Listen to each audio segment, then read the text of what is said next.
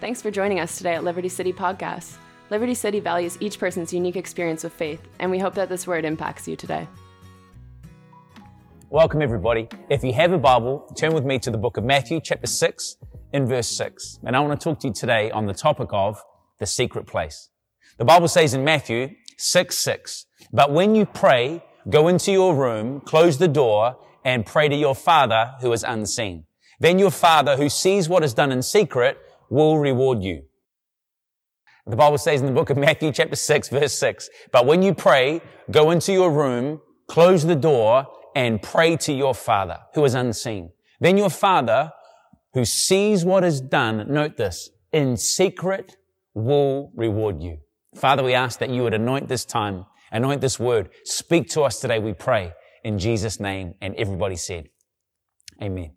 I was talking to someone recently about reading.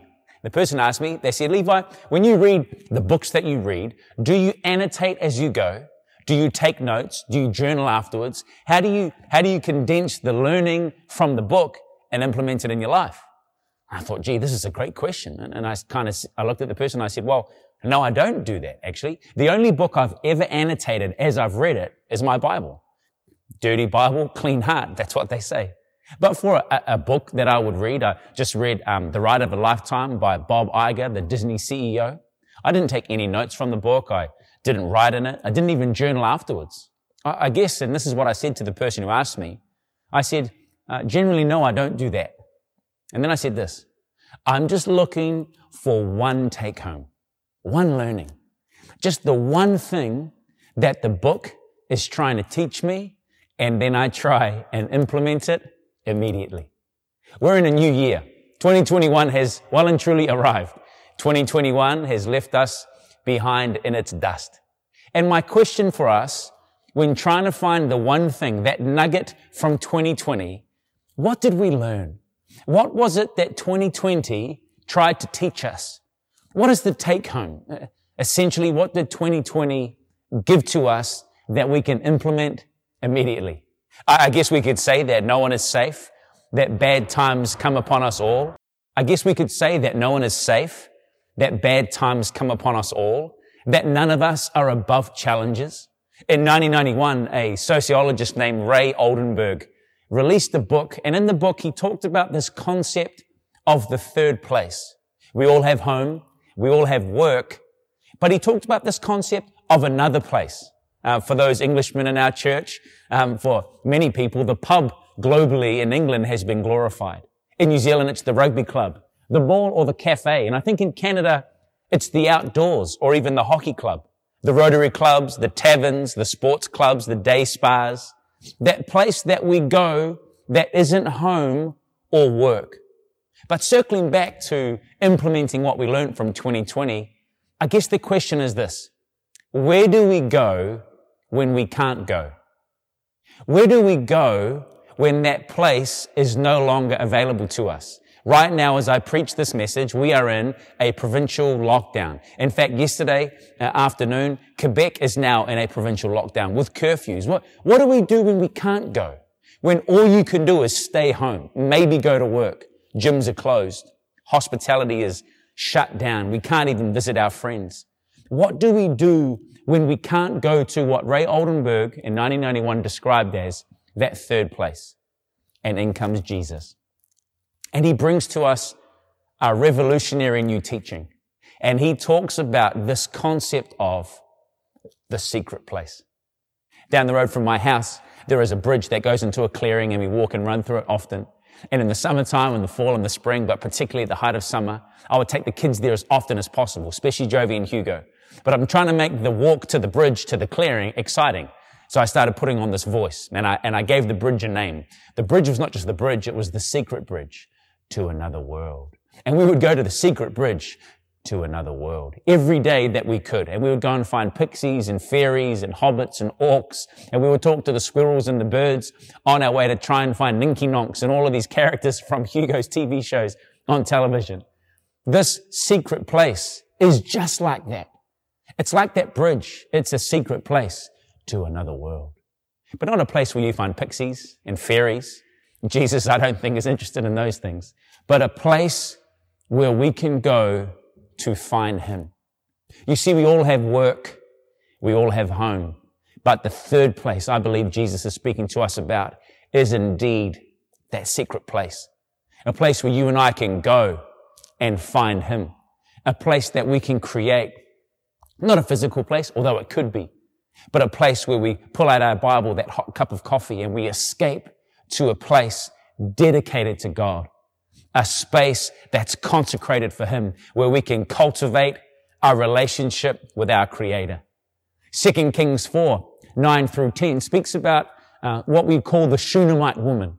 And she speaks to her husband and says, look, there's a holy man of God who comes through and we must build a room. I can imagine Mike and Dallin. I can imagine Dallin talking to Mike, in fact, in these exact terms. You know what? I want to build a room for the Lord. You know, Mike's like, well, let's make it happen.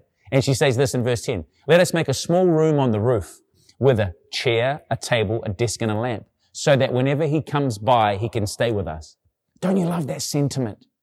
Basically saying we don't want the man of God or the presence of God to just visit, just to swing through, but that he would come and live with us. This woman, in her great wisdom, created what Jesus is referring to here as the secret place. Not a three-season room, not a mud room, not a sun room, but friends, a Jesus room, a secret place. Luke 5:16, we talked about this a few weeks ago.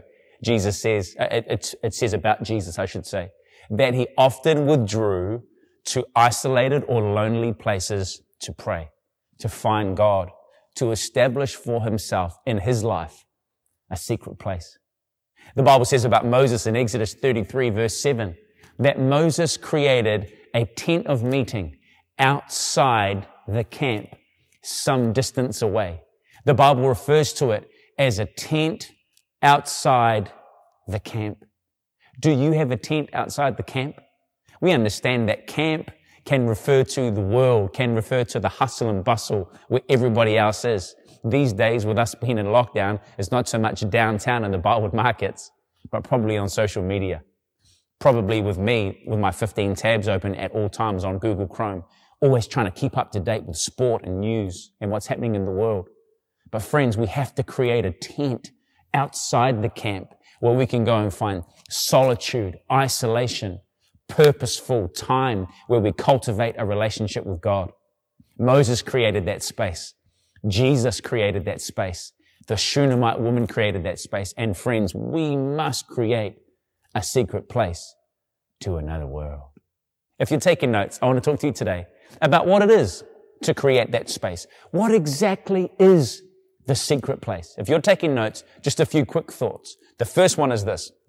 The secret place is a private place. Matthew 6 again says, go into your room, close the door, and pray to your Father. The pronouns there are important. It's your room, it's your door, and friends, he is your Father, and therefore it is your privacy. It's not a place for public consumption. It can impact the public, but primarily the secret place is a private endeavor. It is a place or a time or a space that you go to or create that's isolated and secluded for the purpose of cultivating your relationship with God. It's a place that you should take great pride in, but as a place that is inherently, in and of itself, private. I remember a time in our lives we had a garage unfinished. So it's like concrete floor, it had drywall on the sides but uninsulated. And it became for me and for Nadia a secret place that we would go to and we would have scriptures on the wall, and it wasn't a place you'd take your guests. Your secret place is not necessarily a place you should create to take others, but a place where you go to find and cultivate your relationship with God, inherently private. When we moved to Canada, I created another secret place, and Sam Smith ended up taking it over when he was living with us, and it became like his place of working out. So it was kind of like we would work the physical and the spiritual, and what a team we were. And it was the furnace room in the home where we started the church, downstairs in the basement, off to the side. It was one of those rooms that's insulated but no drywall. It's just got the builder's wrap.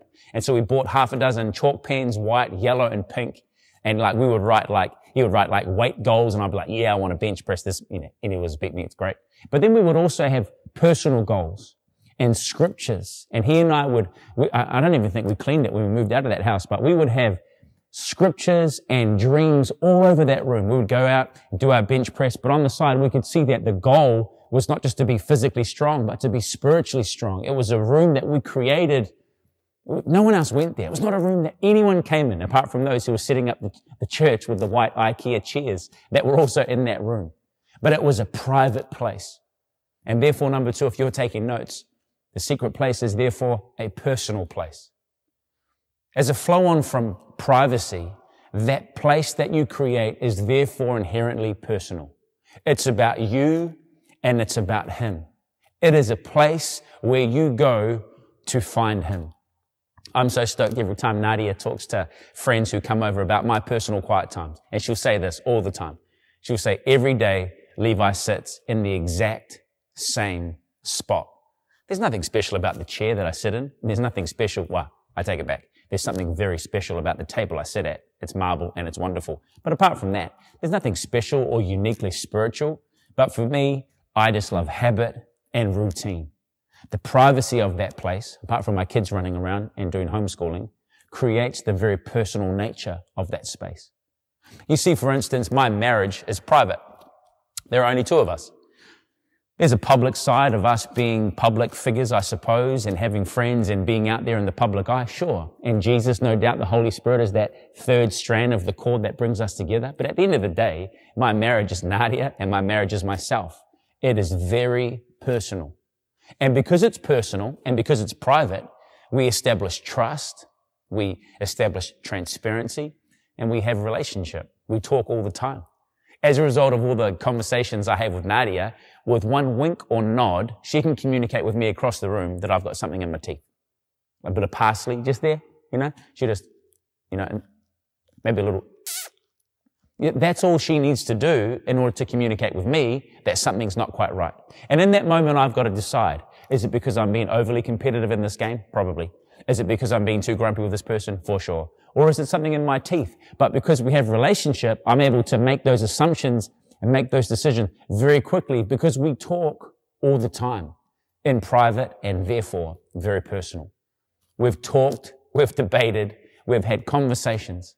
And I know with one look that she's saying to me, you're working too hard. You haven't been in your word.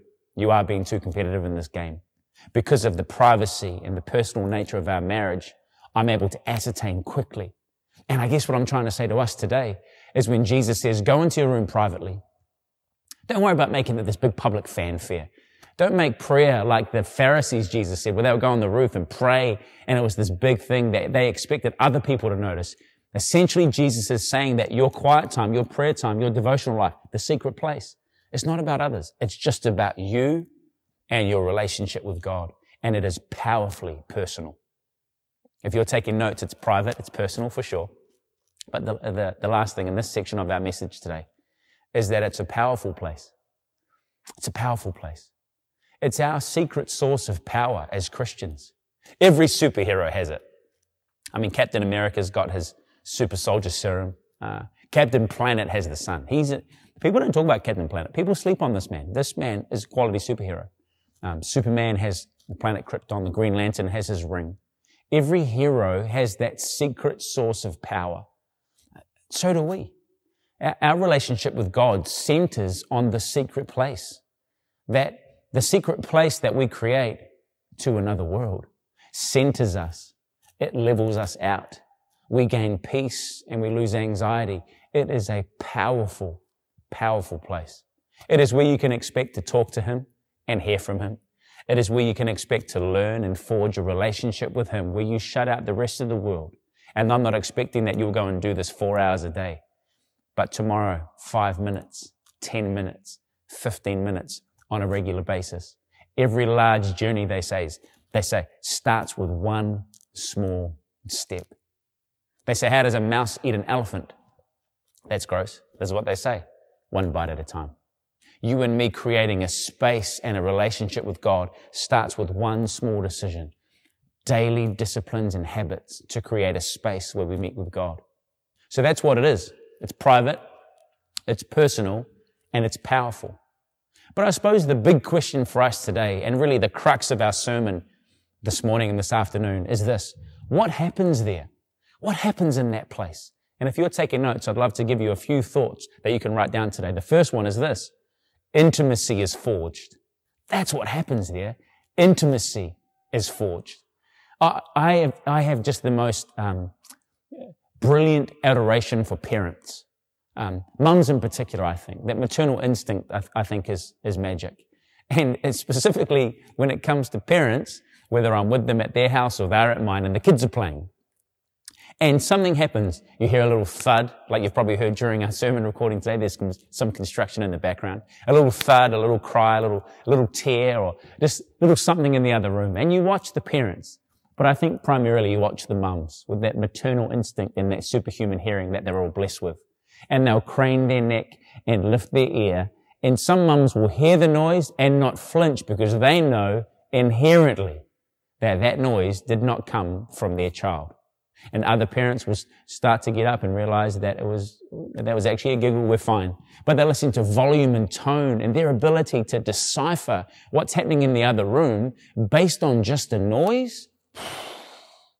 Remarkable. I remember years ago, we were at our family home in New Zealand, Rangipawa Street, Ave or Road, whatever it is. And we were there and there were about 8 kids there that day, just like 2 or 3 families worth of children just in the pool, just cranking, just having the best time.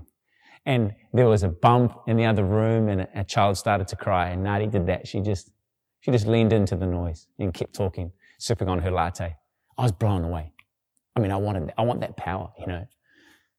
I said to Nadi later that night, I said, what happened there? That was remarkable. And she said, well, you got to understand, babe, like I spend every day with the kids. Like I first of all had them in my womb for 9 months. You get to know someone pretty well. Then I was there at their birth, obviously. And then I've spent every day with the kids since. Like you're involved as a father, but like that's another level of intimacy. And as a result of spending all that time, I listened to their voice, their tone. And then she said this, I know them intimately. I was so impacted by what she said that day that I realized that I wanted to hear God with a level of intimacy just like that. I reckon that was in 2012. So coming up, 10 years ago. Since that day, the following year, I read my Bible cover to cover. And I have every year since, at least once, read my Bible cover to cover every year since that day in an effort to create a space where I could forge a level of intimacy with the Holy Spirit so that I could hear Him like Nadi heard our kids and know and instantly be able to decipher, that's the Lord. That's not God. Yep, that's the Lord. And I'll be able to move forward with confidence in my life knowing that He was speaking. Reinhard Bonnke says in his belief for a blood-washed Africa, seeing the continent saved in Jesus' name, he reckons that God spoke to 5 people before He finally settled on asking Reinhard. I used to think that those 5 other people were sinful, not listening. Maybe they just haven't cultivated an ability to hear God's voice like Reinhard had. And as a result of that, he heard and responded to that call. The book of Isaiah, chapter 30, verse 21 says this, whether you turn to the right or to the left, your ears will hear a voice coming from behind you saying, this is the way, walk in it. How good's that? We'll hear a voice coming from behind. And you will know that the voices of the Lord, and then you will know this, that it will say, this is the way, walk in it. It sounds like that guy off The Mandalorian, I have spoken, and like, this is the way, walk in it. And you will know. I mean, we hear voices coming from behind us all the time. Beeps in a car, someone running on the canal. On your left, we hear voices coming from behind all the time. But my point is this, you won't just hear the voice, but you know whose voice it is. You'll understand that's the Lord. I'm about to make a big decision and I feel like I've got a green light. I'm about to make a small decision and yep, I feel like I've got a green light. Actually, that's actually not the Lord. That was me this whole time. And we get better and better at understanding, is it indeed God's voice or not? I'll be honest with you. And this is hard to communicate. It was a massive step coming to Canada. It's hard to communicate with someone who hasn't moved countries with 4 young kids and sold everything, how much of a big deal that was. And I say that to say this. That big step didn't start with the big step. I didn't wake up and go, hey, Nadia, I think God's spoken to us. Let's sell everything, move to Canada, start a church. It's a place we've never been. Should be great. It started when I was 12 years old, when I made my bed because I knew that I should honor my parents.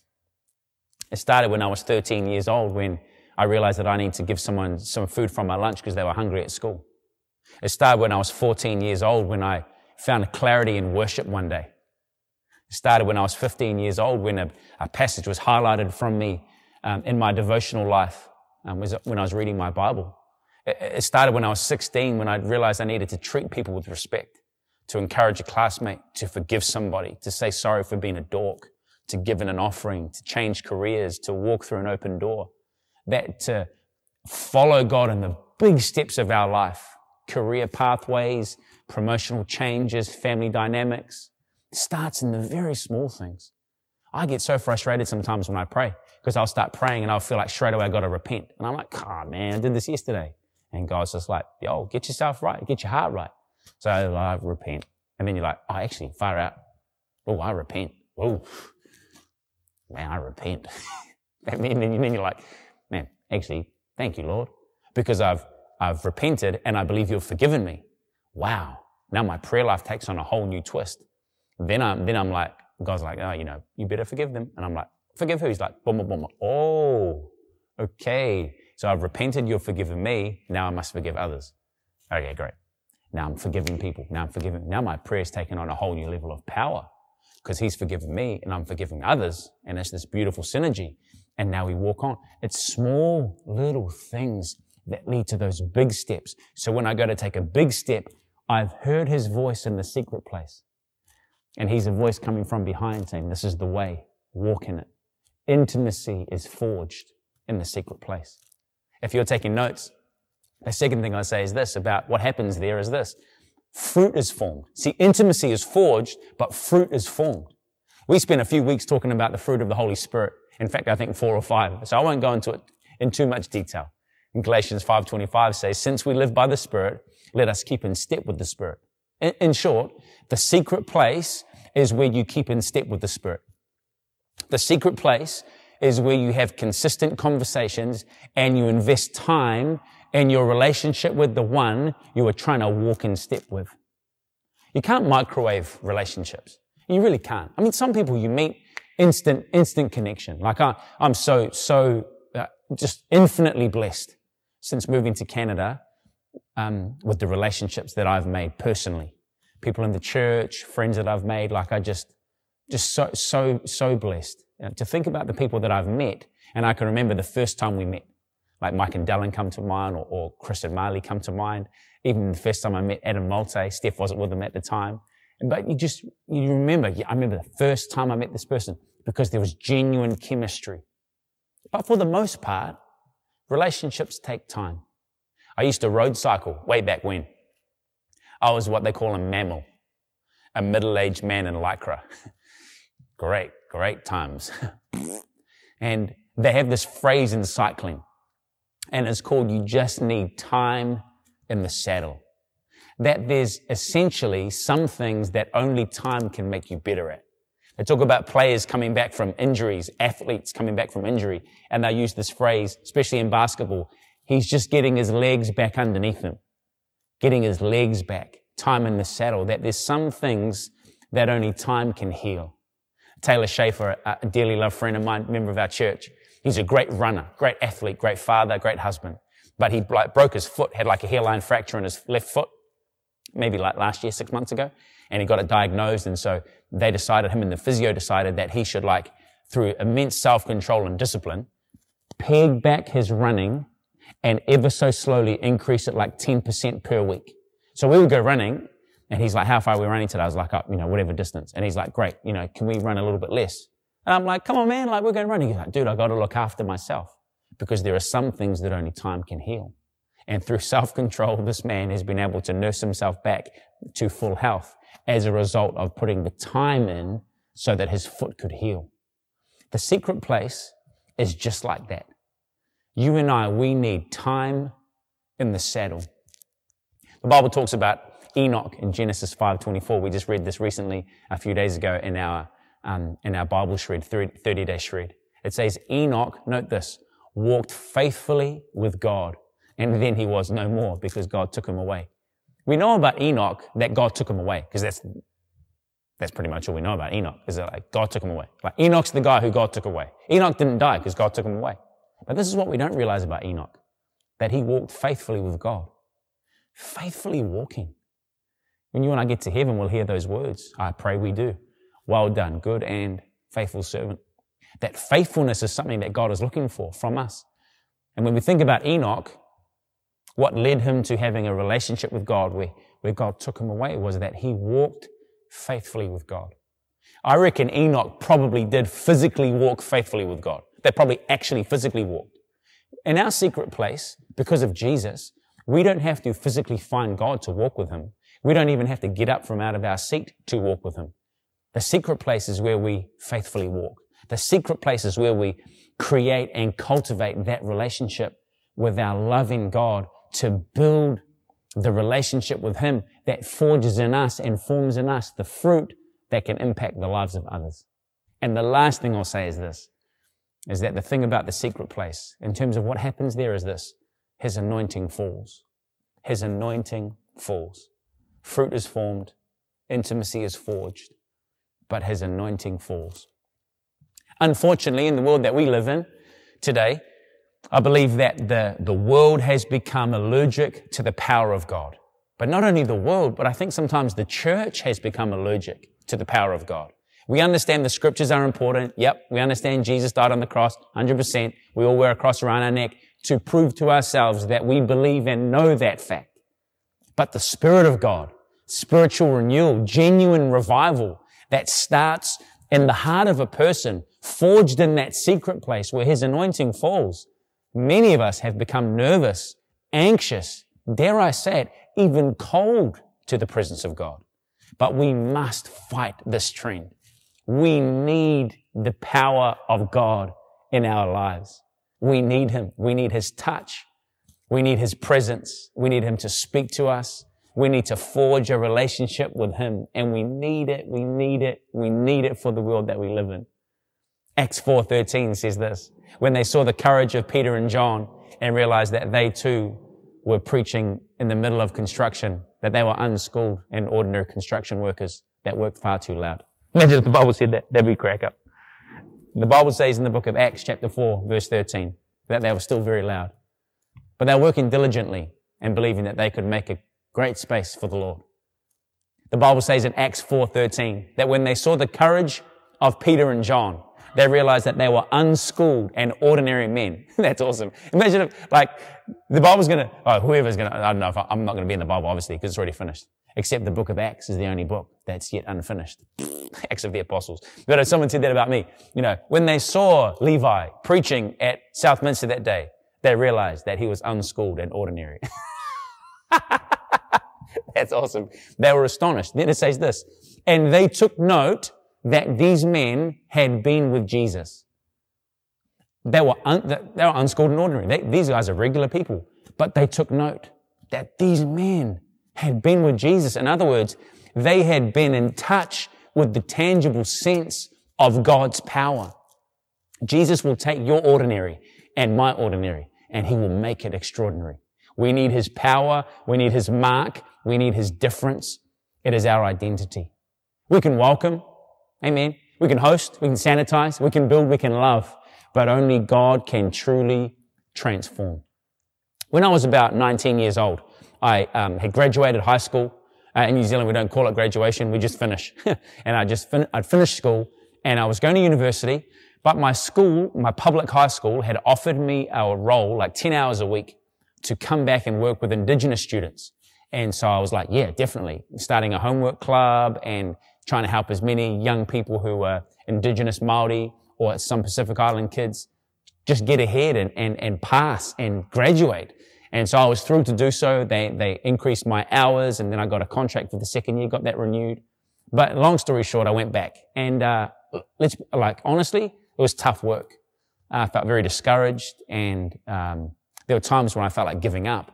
because it was hard to wrangle all these young students to kind of like get excited about being educated, you know.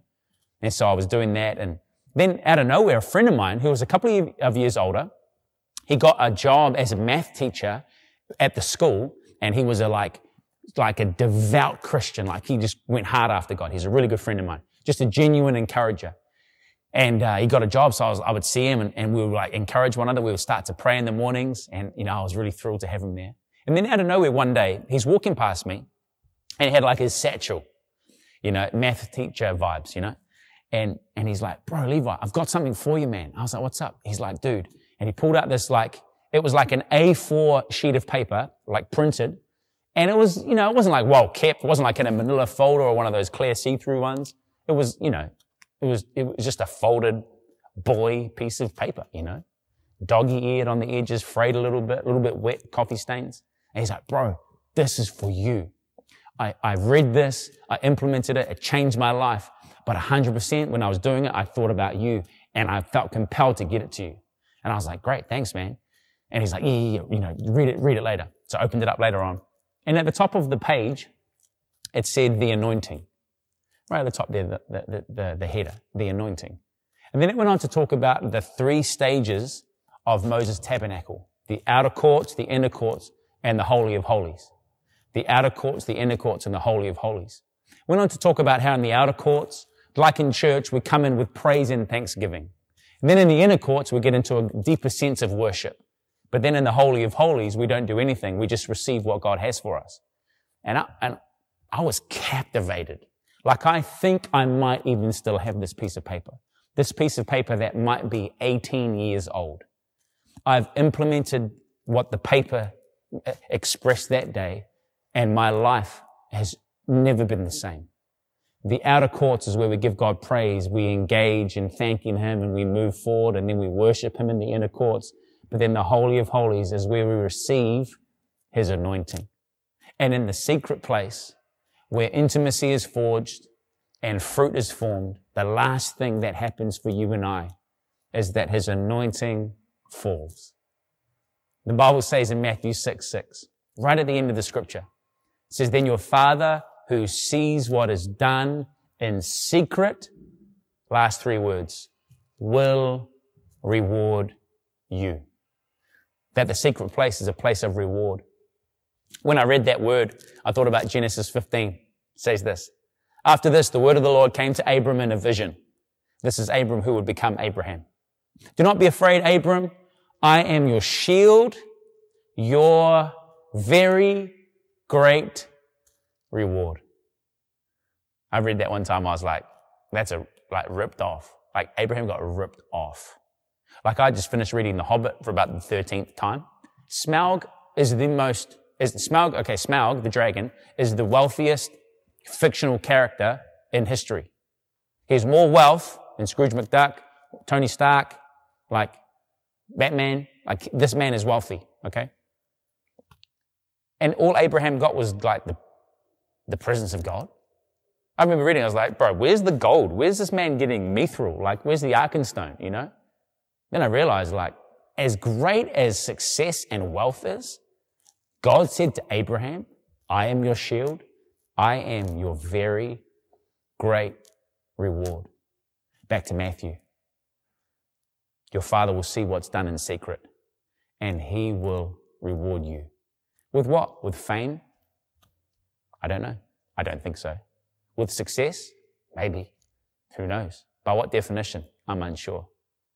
But this is what I firmly believe, that when we forge intimacy in the secret place and His anointing falls, that He is our very great reward. That we will chase success, but He offers Himself. That we chase accolades, but He offers Himself. That we will chase financial gain, but He offers Himself. And He is our very great reward. If you're here today and you're watching for the first time, you're away from God, really, at the end of the day, there's not a truckload that like I can offer you.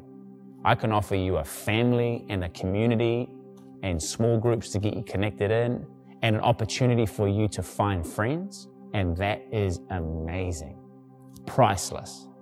But at the end of the day, the greatest reward, the greatest gift that you can receive in your life is an intimacy with the God who made you, starting with a prayer and relationship with his son, whose name is Jesus.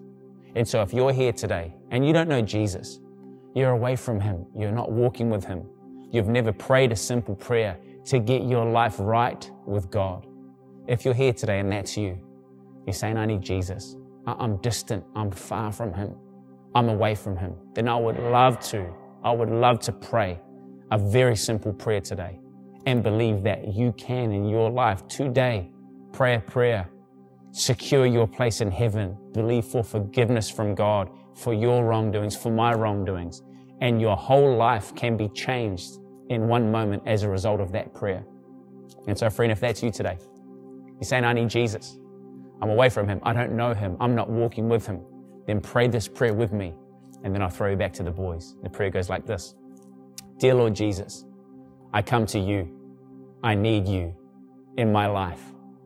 I ask you, forgive me of my sin, and I thank you that you do. I thank you, Jesus. I thank you, Jesus. Amen. Amen. Be blessed today, church. Love you so much. We are so glad you joined us today at Liberty City Podcast. Please check us out on social media and find an event to connect with us.